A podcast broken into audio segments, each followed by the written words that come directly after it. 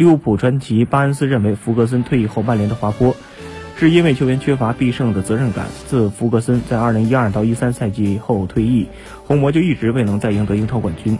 目前的目标仅是争取前四，而过去七年仅拿下足总杯和欧联杯。